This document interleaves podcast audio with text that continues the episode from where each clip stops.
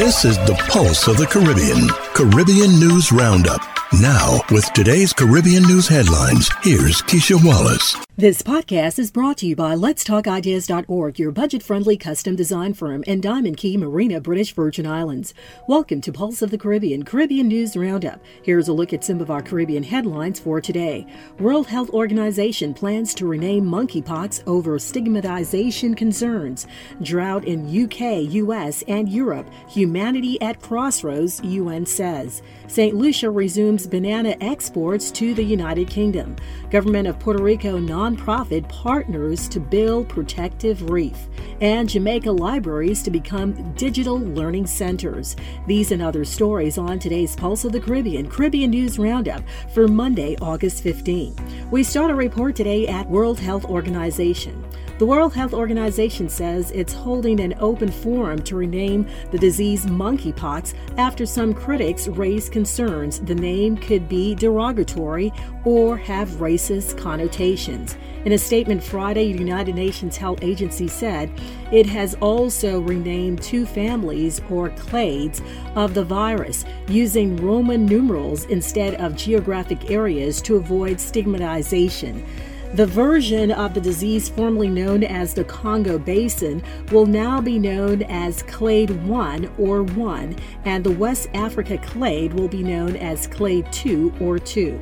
The World Health Organization said the decision was made following a meeting of scientists last week in line with the current best practices for naming disease, which aims to avoid causing offense to any cultural, social, national, regional, professional, or ethnic group and minimize any negative impact on trade, travel, tourism, or animal welfare.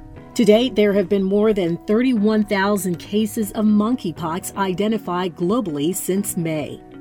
The United Nations also says that the world is at a crossroad in drought management. Up 29% in generation and worsening. A new report by the United Nations Convention to Combat Desertification says when it comes to managing drought and accelerating mitigation must be done urgently using every tool we can. Drought numbers in 2022 released to mark Drought Day at United Nations Convention to Combat Desertification's 15 Conference of Parties calls for making a full global commitment to drought preparedness and resilience in all global regions a top priority. The report, an authoritative summary of drought related information and data, helps inform negotiations of one of several decisions by the United Nations Convention to Combat Desertification's 196 member states. The facts and figures of this publication all point to the same direction an upward trajectory in the duration of droughts and the severity of impacts, not only affecting human societies, but also the ecological systems upon which the survival of all life depend, including our own species, said Ibrahim Thiaw Executive Secretary of the United Nations Convention to Combat Desertification. The report creates a compelling call to action. For example, since 2000, the number and duration of droughts has risen 29%. From 1970 to 2019, weather, climate, and water hazards accounted for 50% of disasters and 45% of disaster related deaths, most in developing countries. From 1998 to 2017, droughts caused global economic losses of roughly 124 billion US dollars. In 2022, more than 2.3 billion people face water stress. Almost 160 million children are exposed to severe and prolonged drought unless action is stepped up. By 2030, an estimated 700 million people will be at risk of being displaced by drought. By 2040, an estimated one of four children will live in areas with extreme water shortages. By 2050, droughts may affect over three quarters of the world's population. An estimated 4.8 to 5.7 billion people will live in areas that are water scarce for at least one month each year, up from 3.6 billion today and up to 260 million people could be forced to migrate by 2050, largely due to drought in combination with other factors, including water scarcity, declining crop productivity, sea level rise, and overpopulation. We are at a crossroad, Mr. Thiaw said. 128 countries have expressed willingness to achieve or exceed land degradation neutrality, and nearly 70 countries participated in the United Nations Convention to Combat Desertification's Global Drought Initiative, which aims to shift from reactive approaches to drought to a proactive and risk reducing approach. Mr. Thiaw underlined the importance of promoting public awareness about desertification and drought and letting people know the problem can be effectively tackled through ingenuity, commitment, and solidarity. We must all live up to our responsibility to ensure the health of present and future generations wholeheartedly and without delay, he said. St. Lucia's Minister for Agriculture stated that the fortunes of St. Lucia's banana industry were changed for the better. The minister reported that St. Lucia has resumed the shipment of bananas to the UK for the past nine weeks. To date, St. Lucia has been able to restore production levels to its contractual obligation of 2,000 boxes a week as of the end of July 2022. The UK banana market is highly competitive. Once you lose your spot on the market, shells, it becomes an uphill battle to regain that position. Farmers we must focus on keeping with international standards in order to gain competitive advantage. He continued the banana industry is significantly impacted by the high fuel prices. We are restricted by the limited shipping options available to us in the region. On average, our bananas take 21 days to reach the UK, while our other competitors can export theirs to the UK in 12 to 18 days. The extended journey time can result in quality issues for our bananas. I think it is now time for us to explore all of our shipping options in an effort to reduce cost and travel time.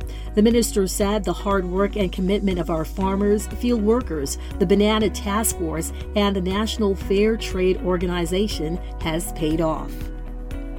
Environmental News Service reports that through the Puerto Rico Coral Reef Program, the Puerto Rico Department of Environmental and Natural Resources is working with nonprofit organization Arices Condado to develop an artificial reef and beach nourishment pilot project just offshore of the capital city, San Juan. One of the pilot project's main goals is to cause waves to break offshore rather than breaking on Condado Beach.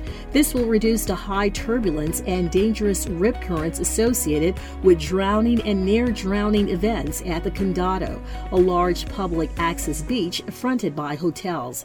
Considered a dangerous beach with strong undercurrents in early 2022, Governor Pedro Pierluisi ordered that steps be taken to address the issue of multiple drownings there. The constructed reef is expected to improve the ecosystem for endangered sea turtle nesting, create educational and recreational snorkeling trails, and promote a safe beach environment for engaging in water sports. Artificial reefs are submerged structures constructed on the seabed to replicate the characteristics logistics of a natural reef. The pilot project involves the placement of up to 8 tons of native rock 100 and 150 meters offshore in the shape of a pyramid with a section of about 50 feet between each of several artificial reefs, allowing marine animals to travel through them. Jamaica Information Service reports that digital education company Edufocal Limited is partnering with the Jamaica Library Service to establish learning centers across the Jamaica Library Service network. The ceremony for the initiative was held on Thursday, August 11 at the Kingston and St. Andrews Parish Library, Tom Redcam Drive location. The partnership will include, but is not limited to, provision of free internet access and technical assistance for students who use the services of the Jamaica Library Service. There will also be training of Jamaica Library Service staff members by EduFocal in the planning, preparation, and delivery of learning activities for children at all learning centers. In addition, EduFocal and its private sector partners will provide marketing, sponsorship, and financial contribution to the improvement of the Jamaica Library Service. An edufocal representative will be assigned to each participating Jamaica Library Service location. Chief Executive Officer Edufocal Limited, Gordon Swaby, said the initiative is intended to provide sustainable digital education support to Jamaican students. The Jamaica Library Service is comprised of 111 libraries, 334 mobile library stops, and 898 school libraries across 13 parishes. And finally, Jamaica Information Service also reports that the Development Bank of Jamaica on Thursday, August 11, unveiled two loan facilities valued at 700 million to benefit entertainment and transportation industry stakeholders whose livelihoods were impacted by the economic fallout for the COVID-19 pandemic. A sum of 500 million is earmarked for micro, small, and medium-sized enterprises under the Entertainment Restart Loan Facility, while 200 million has been provided for public passenger vehicle operators. The funds will be provided through the Development Bank of Jamaica microfinance institutions and approved financial institutions. Have news and information you'd like to share with us? Email news releases to news at pulseofthecaribbean.com and to share information on upcoming upcoming events, email events at pulseofthecaribbean.com. This has been your Pulse of the Caribbean Caribbean News Roundup for Monday, August 15th. I'm Keisha Wallace. For more Caribbean news stories and information, visit us online at pulseofthecaribbean.com. If you found value in this podcast, be sure to like and subscribe wherever you listen to podcasts. And thank you in advance for choosing Pulse of the Caribbean Caribbean News Roundup as your source for Caribbean centered news.